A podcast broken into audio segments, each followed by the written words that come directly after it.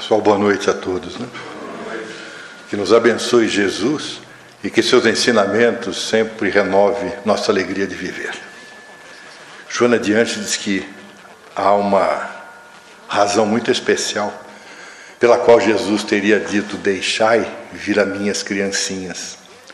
Ela narra no, na sua obra Constelação Familiar que a criança é a argila moldável e ela está aguardando as mãos do oleiro hábil, que somos todos nós, os pais, mães, avós, os educadores, para que possamos levar adiante, em uma nova reencarnação, todas as esperanças para que elas possam progredir e alcançar sempre a felicidade.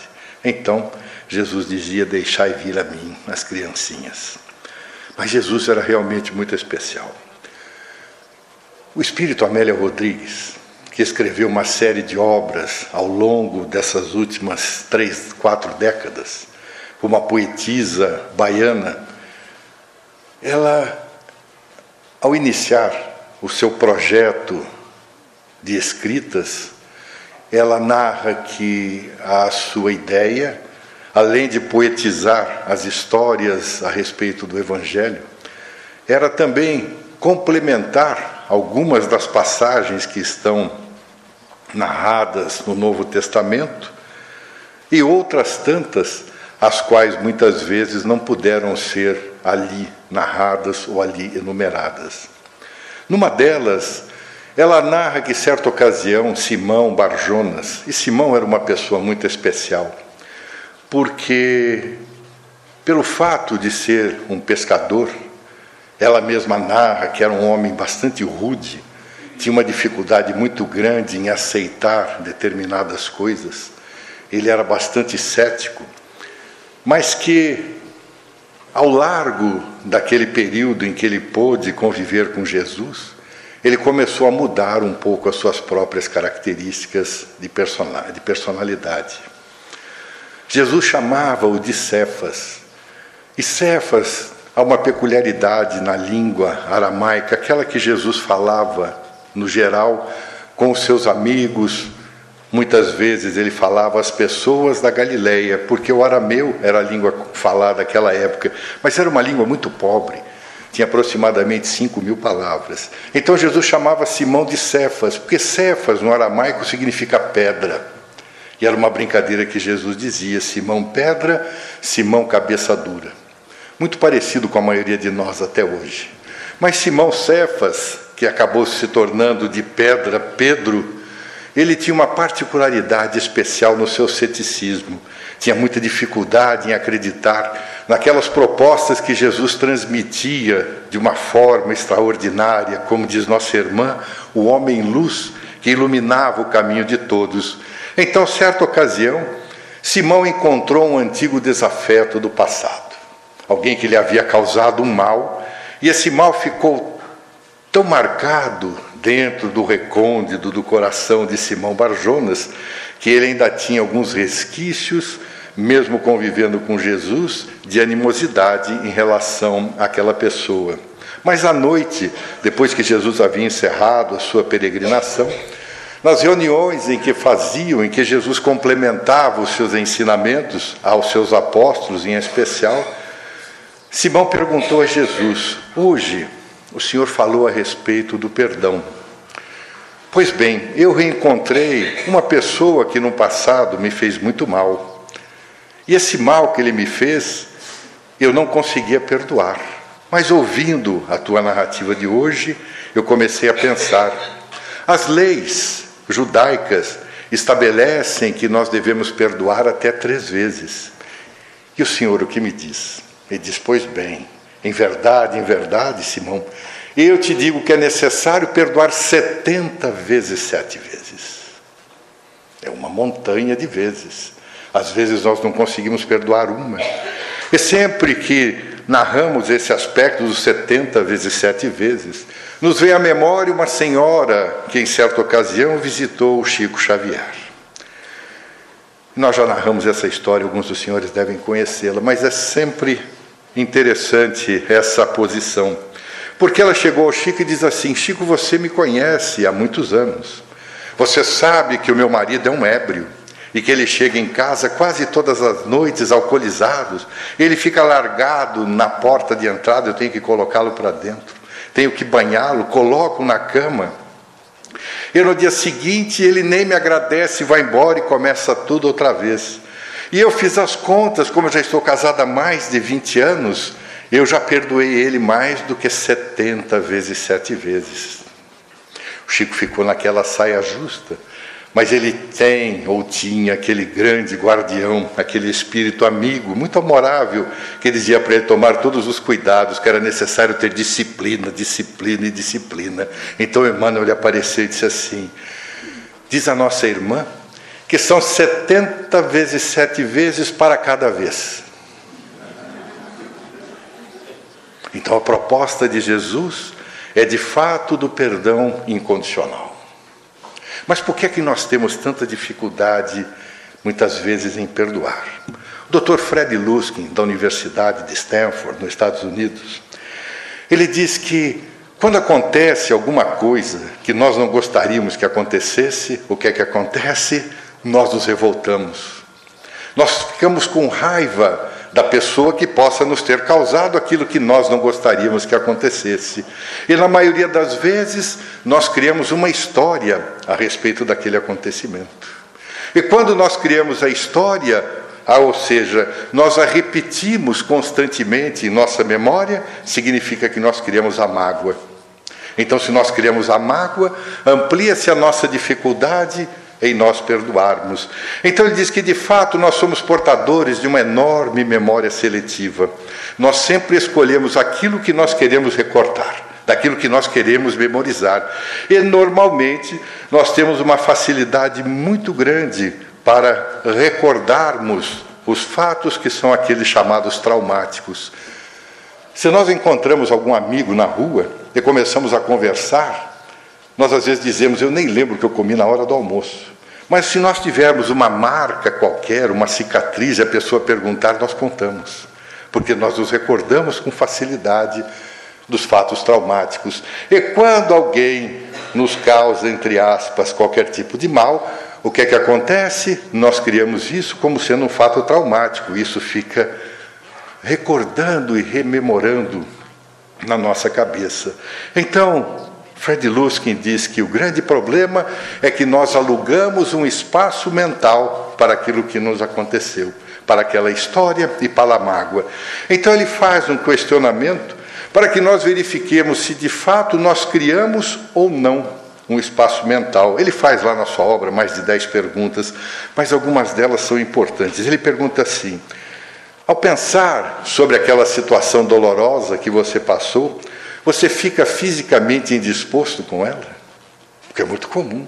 Quando nós nos recordamos desses fatos traumáticos, de um mal que supostamente alguém nos tenha feito, o que, é que acontece? Vem aquela taquicardia, muitas vezes a sudorese, e nós ficamos com aquilo que 99,99% ,99 de nós sentimos: raiva. E daí dá uma raiva danada. Quando nós somos espíritas, até que nós acalmamos a raiva e dizemos assim: tá bom, eu vou perdoar, mas eu tenho certeza que Deus vai castigar esse infeliz ou essa infeliz. Faz parte. Você pensa, pergunta o Fred Luskin, a respeito dessa situação dolorosa mais do que você pensa a respeito das coisas boas que acontecem na tua vida? São perguntas importantes. Então, ele diz que nós, de uma forma geral, culpamos a pessoa pela nossa mágoa. Nós sempre culpamos outrem, porque nós somos seres quase que perfeitos, ou semi-perfeitos, mas os outros, os outros que diremos. Então nós sempre transferimos a outrem exatamente a culpa por nos ter causado algo que nos faça mal. Então ele diz que nós estabelecemos o chamado jogo da culpa. Mas o que é que é o jogo da culpa? Quem será o culpado? É quem nos fez o mal ou somos nós que permitimos que o mal nos fosse feito? Quando nós começamos a questionarmos a, nós mesmos, nós passamos a imaginar que o culpado somos nós. E quando o culpado somos nós, o jogo da culpa torna-se um pouquinho mais complexo, porque então nós esquecemos da outra pessoa. Esquecemos da mágoa com a outra pessoa. Então, de certa forma, nós perdoamos. Exercitamos o perdão, aprendemos que é necessário exercitar o perdão, porque diz Joana de Ângeles que perdoar é algo tão extraordinário que nos causa uma paz de consciência tão grande que só aqueles que a experimentam é que conseguem senti-la, o prazer de perdoar, porque ela diz que quem perdoa é muito mais suscetível à felicidade do que aquele que tem lhe causado mal. Cuidado que nós temos que ter. Mas quando nós falamos a respeito do alto perdão, de perdoar-se a nós mesmos, aí a coisa fica muito mais complexa. Todos nós, acredito, já tenhamos ouvido falar a respeito de Sigmund Freud e a sua extraordinária estrutura da psicanálise. Nós podemos dizer que foi a primeira pessoa o primeiro estudioso do psiquismo humano, que conseguiu colocar uma sonda na profundidade de todos nós. Começou a perceber que nós éramos compostos por algumas considerações muito especiais, começando do id, do ego, superego e tudo mais, e que nós carregamos dentro de nós uma série de circunstâncias que acabam sendo recalcadas dentro de uma região muito especial que todos nós temos e, mediante determinadas circunstâncias, ela ressuma ao consciente. Essa proposta de Sigmund Freud, por certo, teve uma série de seguidores. Alguns deles, os mais famosos, por exemplo, Carl Gustav Jung, estabeleceu o princípio da psicologia analítica, analisava os aspectos do inconsciente, o inconsciente pessoal, o inconsciente coletivo, e dizia que essa parte superficial do nosso consciente é como se fosse uma rolha navegando pelo gigantesco oceano do nosso inconsciente. Vamos encontrar também Alfredo Adler e a sua perspectiva da psicologia pessoal, e que dizia que, na verdade, os grandes conflitos que todos nós passamos é porque todos temos um complexo de inferioridade e que nós queremos compensar através do complexo de superioridade. E daí nós não perdoamos porque a pessoa nos fez mal. E como eu sou superior a essa pessoa, eu não a perdoo as dificuldades que temos. Mas também Roberto Assagioli, que era um psicanalista de origem italiana, que estabeleceu os princípios da chamada psicossíntese. A psicossíntese de Assagioli é uma que nos traz algumas informações muito semelhantes àquilo que o Espiritismo nos explica. Porque ele dizia que o nosso psiquismo é dotado de dois eus: um eu superior e um eu inferior.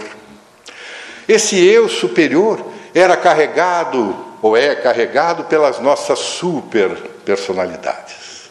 O eu inferior é carregado pelas nossas subpersonalidades. Joana de Anjos, então, se utilizando a respeito dessa proposta de Assagioli, ela nos fala a respeito do Minotauro de Creta, daquela lenda do Minotauro que era composto, a parte de cima era um homem e a parte de baixo era um animal.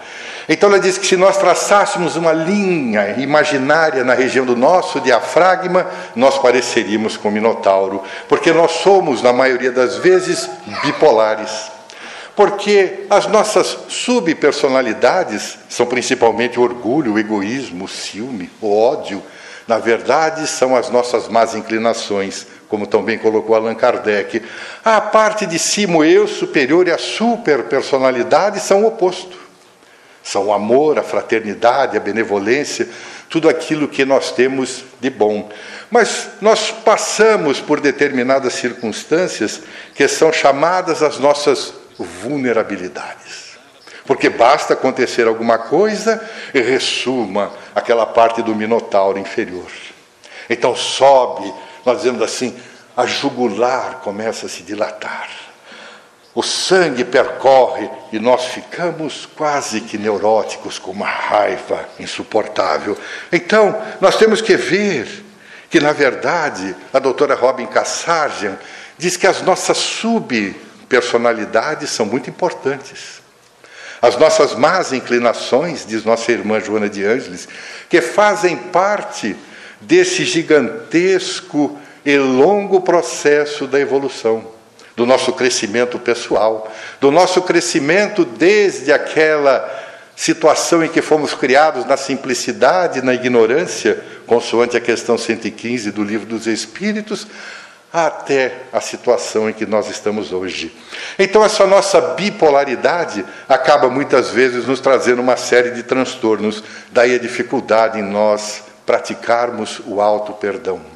Porque para perdoar-se a si mesmo, Joana diz que dói, porque para se auto-perdoar tem que ser fazer mudanças. Nós temos que mudar a forma como nós nos comportamos.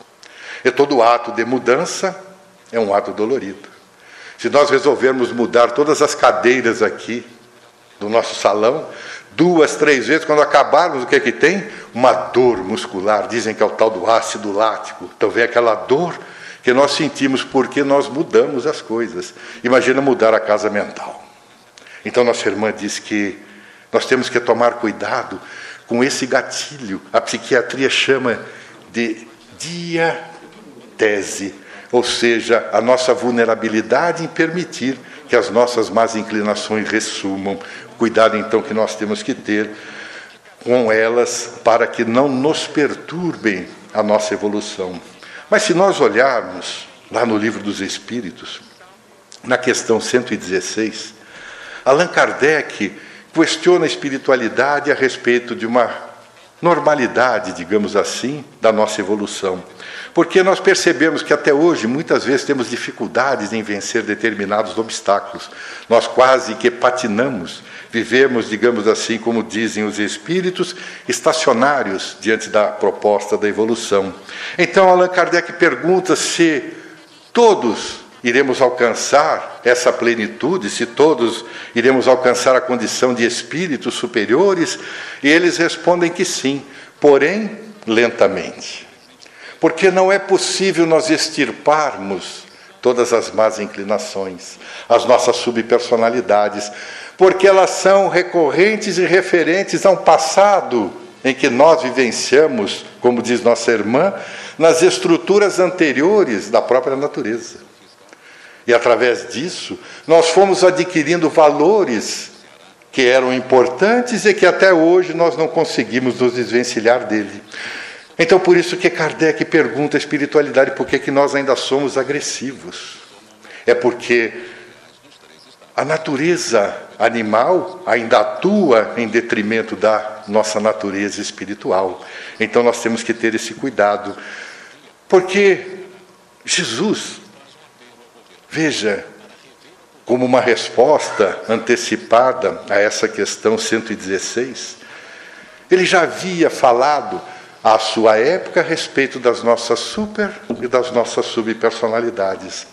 Porque, se nós bem recordarmos, ele sempre falava através das parábolas. E parábola significa, do grego, paraboleim, fazer comparações, fazer metáforas, criar metáforas. E numa delas, ele narra que havia um grande senhor das terras e que ele resolveu certa vez semear trigo em toda a extensão da sua propriedade. À noite, enquanto ele estava adormecido, veio seu inimigo e semeou o joio. Quando seus servos perceberam que o joio estava crescendo junto ao trigo, foram correndo àquele senhor das terras e lhe perguntaram: O senhor gostaria que nós ceifássemos o o joio? Ele disse: Não, porque se ceifares o joio, vais também ceifar o trigo. E aí os dois ficarão perdidos. Então vamos esperar que ambos cresçam. E quando fizermos a ceifa, nós separamos o trigo e colocamos o joio no fogo. O trigo é a ideia das nossas superpersonalidades, as nossas virtudes, como está no livro dos Espíritos. E o joio as nossas subpersonalidades, as nossas más inclinações. Então, ao largo de todo esse período de aprendizado, o que é que aconteceu? Fomos tendo joio semeado junto com o trigo. E agora é necessário que nós façamos a colheita sabendo separar o joio do trigo, como tantas vezes diz o ditado popular.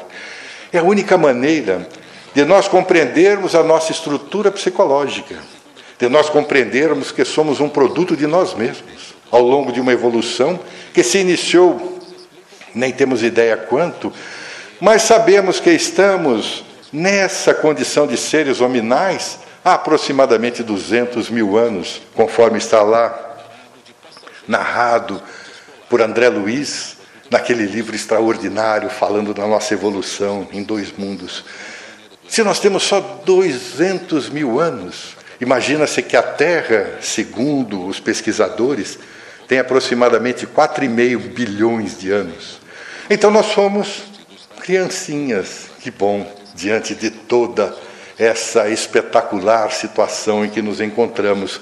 Mas somos criancinhas que muitas vezes somos mimadas e nós não queremos lutar, nós não queremos amansar aquele ser inferior o nosso eu inferior, as nossas subpersonalidades, e daí a dificuldade que nós temos de nos auto-perdoarmos. Porque nós temos que tomar consciência de que temos, de fato, situações que devemos mudar, mas nós já temos hoje alcançado um patamar muito mais elevado do que outrora. Então é importante que nós consigamos vencer todos esses obstáculos lutando no dia a dia. Mas como nós já falamos de Jesus por três vezes, das criancinhas, setenta vezes sete vezes, do joio e do trigo, há uma narrativa que fala a respeito de um momento muito especial da história. Nós lemos essa história muitos anos atrás e vamos ver como é que nós nos recordamos dela. Essa história narra que, por esse período de dezembro, as estrelas do zimbório celeste se dirigiram a Jesus e pediram a ele que no dia 25 de dezembro elas pudessem descer até a terra. E elas retornariam até às cinco, seis horas da manhã do próximo dia. Jesus então aqueceu e disse assim: Pois bem, vocês podem descer à terra Ilumine os lagos, os rios, os mares, os oceanos, os vales, as montanhas. Ilumine as casas, as moradias, os lares. Ilumine os corações. Então disse que naquela noite, de 24 para 25 de dezembro, estrelas desceram à terra e iluminaram todos os vales. Iluminaram todos os mares, os oceanos, os rios, os córregos, os lares de todos nós. E quando chegou naquele momento das cinco horas da manhã, elas começaram a retornar para os embórios celeste.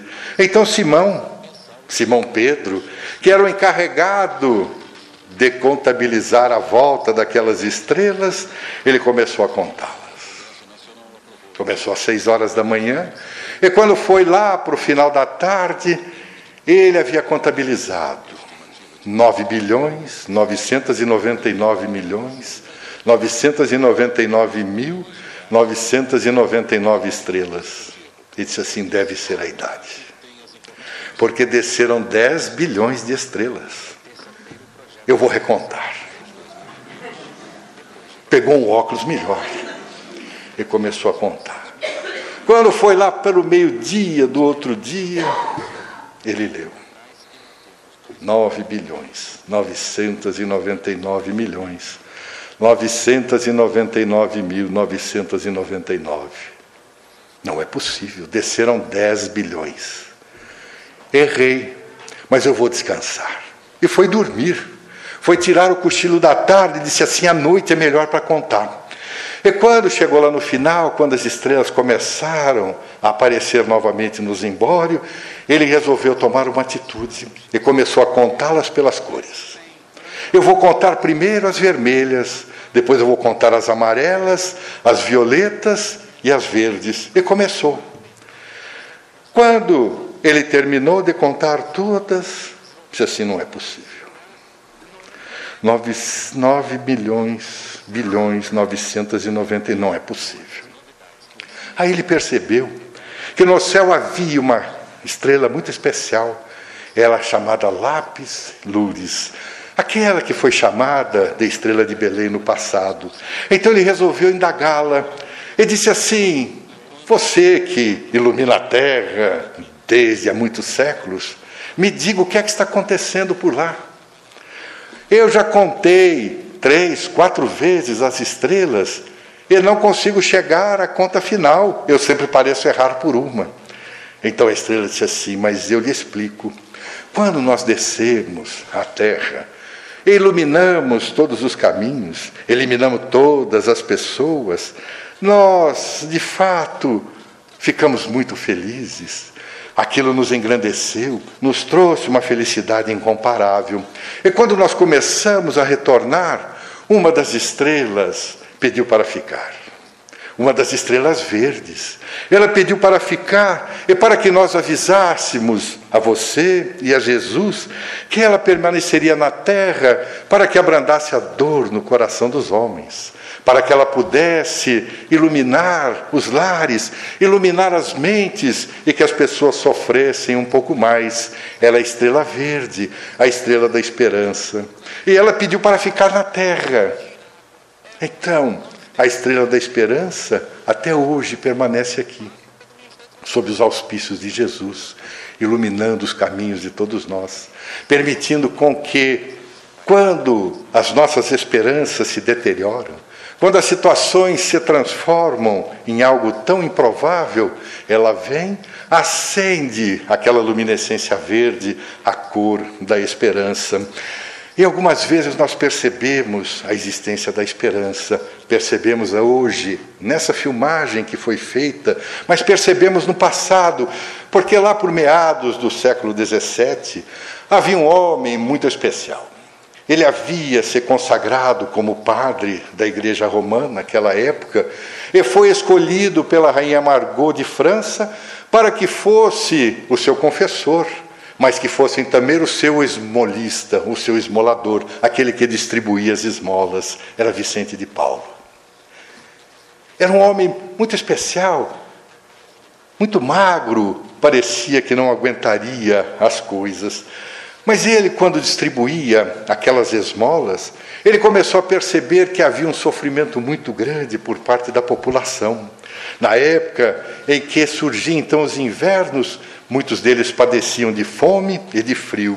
Ele se apiedou de todos de uma forma tão profunda que resolveu abandonar o palácio das Tolherias e passar a cuidar daqueles necessitados na cidade de Paris.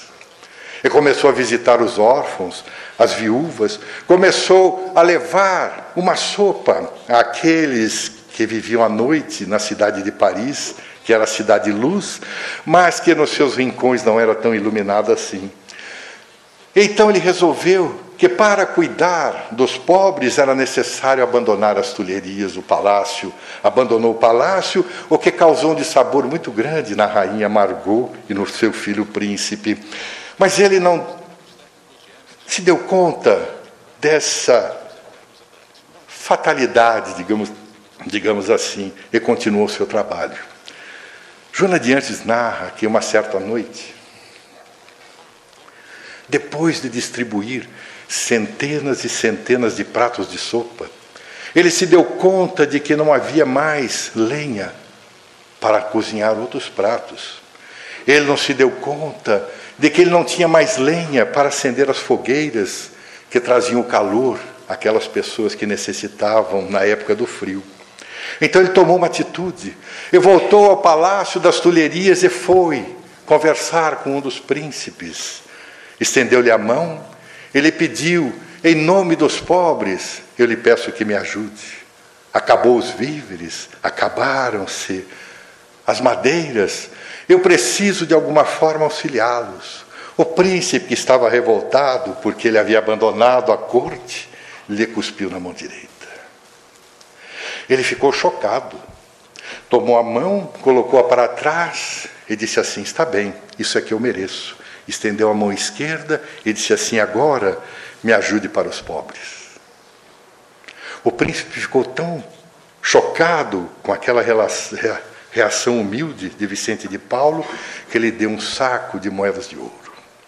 Quando ele estava saindo, uma senhora que era conhecida da aristocracia de França de então, Louise de Marillac, o intercedeu e disse assim: Eu ouvi e vi tudo o que passaste, posso eu também te, te ajudar, te auxiliar? Ele disse assim: Como não? e saíram os dois pelas ruas de Paris, auxiliando a todos. Deram origem, alguns anos depois, a chamados Vicentinos e a Ordem das Luísas, que continuaram a distribuir tudo aquilo que era necessário aos que pediam, aos que necessitavam. Era a estrela verde. A estrela verde que nunca deixou de pairar sobre a terra. Mas se nós quisermos, de fato, ampliar essa esperança, se nós quisermos que essa esperança seja cada vez mais resplandecente, é necessário que abandonemos a nossa tristeza. Porque a tristeza corrompe a nossa própria natureza em busca da felicidade. Então, para que nós abandonemos esses aspectos da tristeza, é importante que tenhamos em mente a nossa capacidade de praticarmos o bem. Quem se recorda daquele personagem de Maurício de Souza, o Horácio, aquele filhote de dinossauro que tem uma peculiaridade muito grande, ele tem os bracinhos curtos. E ele morria de vontade de abraçar as pessoas. Mas como seu braço era tão curto, ele não conseguia. Então um amigo meu, psicólogo, disse assim: Hoje, a maioria das famílias são infelizes, são tristes, porque têm os braços curtos, porque elas não se abraçam. Porque se as pessoas se abraçarem, as pessoas conseguirão sentir o acalento que cada um possa transmitir ao outro. Então, esse amigo diz assim: faça com que as pessoas se abracem. Faça com que as pessoas se aproximem. E uma forma extraordinária de se aproximar é de se abraçar. Então, como nós estamos finalizando as nossas tarefas de hoje, vamos aproveitar, já que não somos os Horácios, né? esticar os nossos braços e, mais uma vez, como fazemos costumeiramente ao final do ano, vamos nos abraçar uns aos outros. É o passe da noite, cada um vai dar o passe nos outros. Por favor, levante. Ah,